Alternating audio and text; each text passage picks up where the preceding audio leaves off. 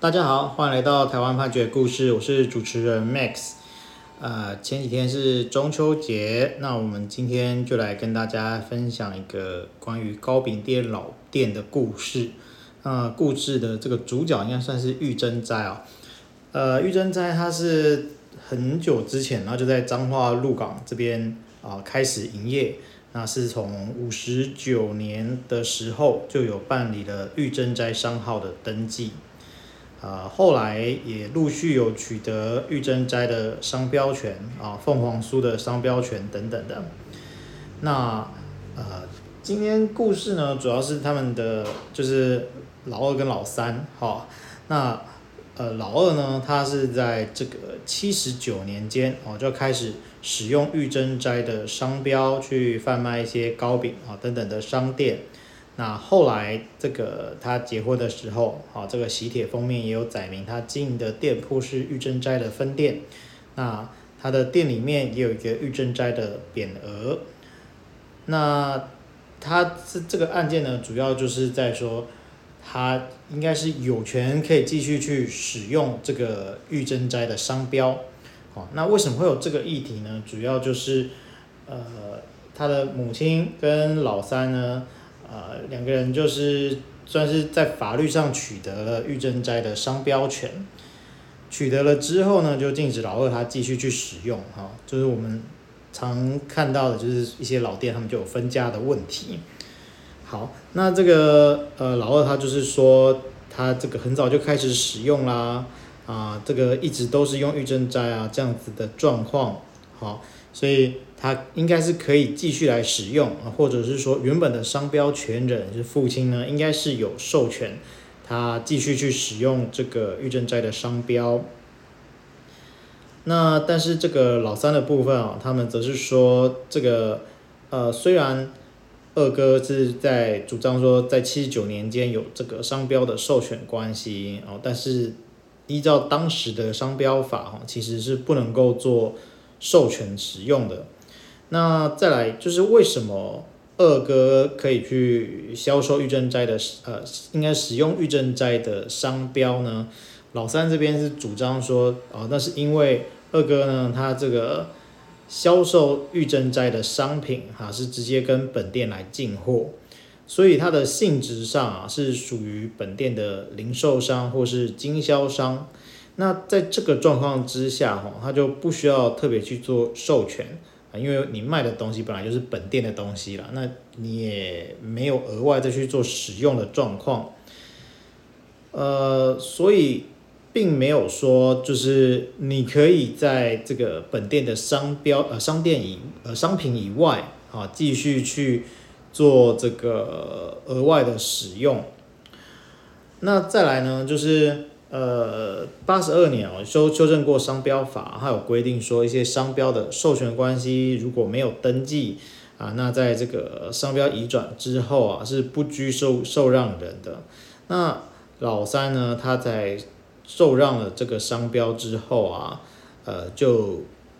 就是没有打算要让二哥继续使用。那此外呢，这个老二二哥呢，他也是。早就已经停止去跟玉珍在本店进货了，所以他们的这个经销的关系已经终止了哈。那当然就是因为你你闹分家闹得很不愉快嘛，哦，所以这个当然就不可能再有进货这样的问题。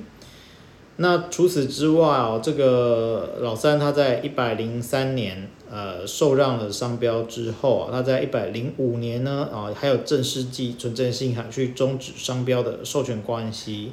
啊，所以。这个部分，他也认为说是已经合法终止了。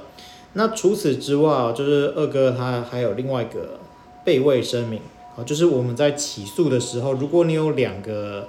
请求啊，它可能是互相矛盾啊，或者是有一些审理上的先后次序的话，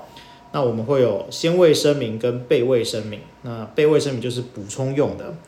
好，那先位声明当然就是就在这个案子当中，先位声明当然就是。呃，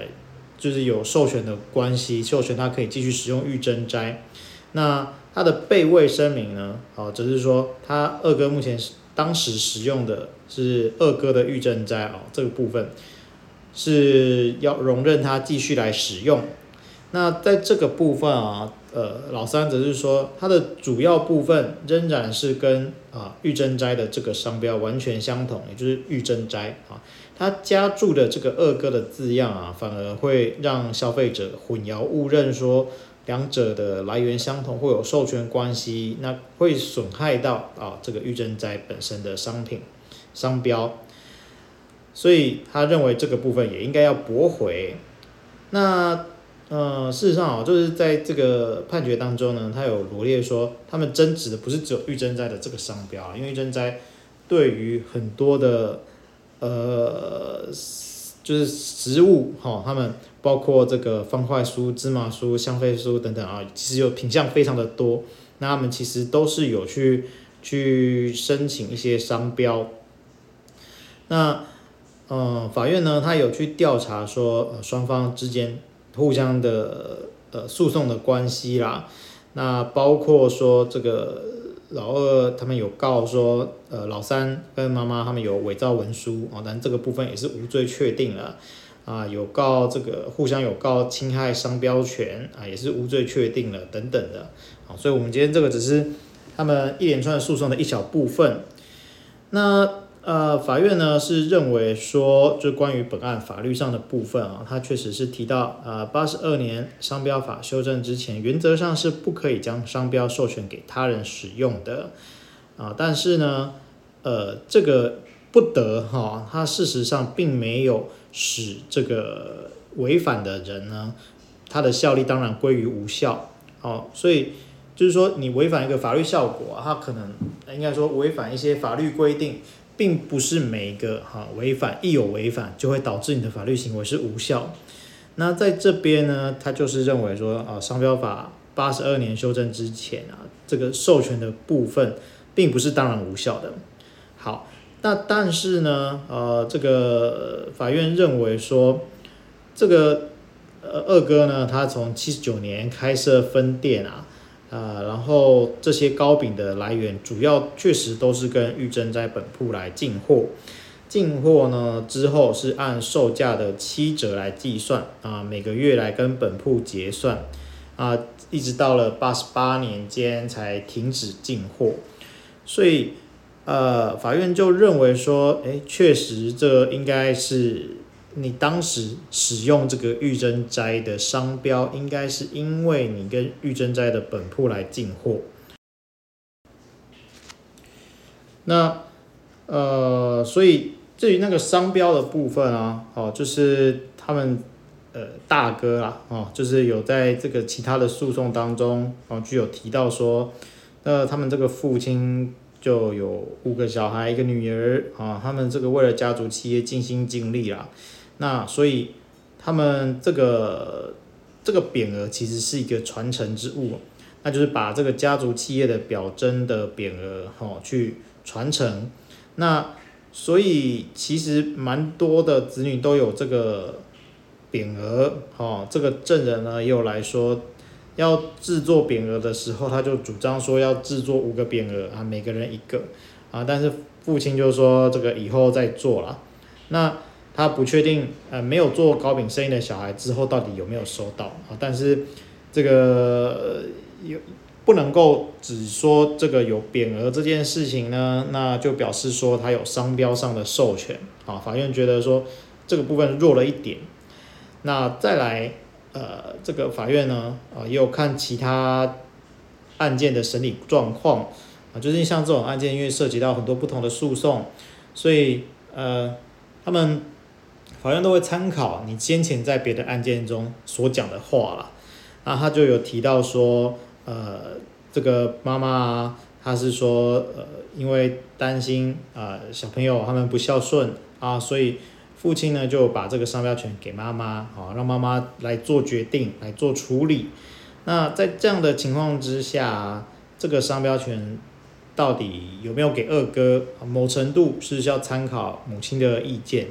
那母亲的意思其实就是他要给老三，那给老三的情况之下，就老三也没有给二哥啊，所以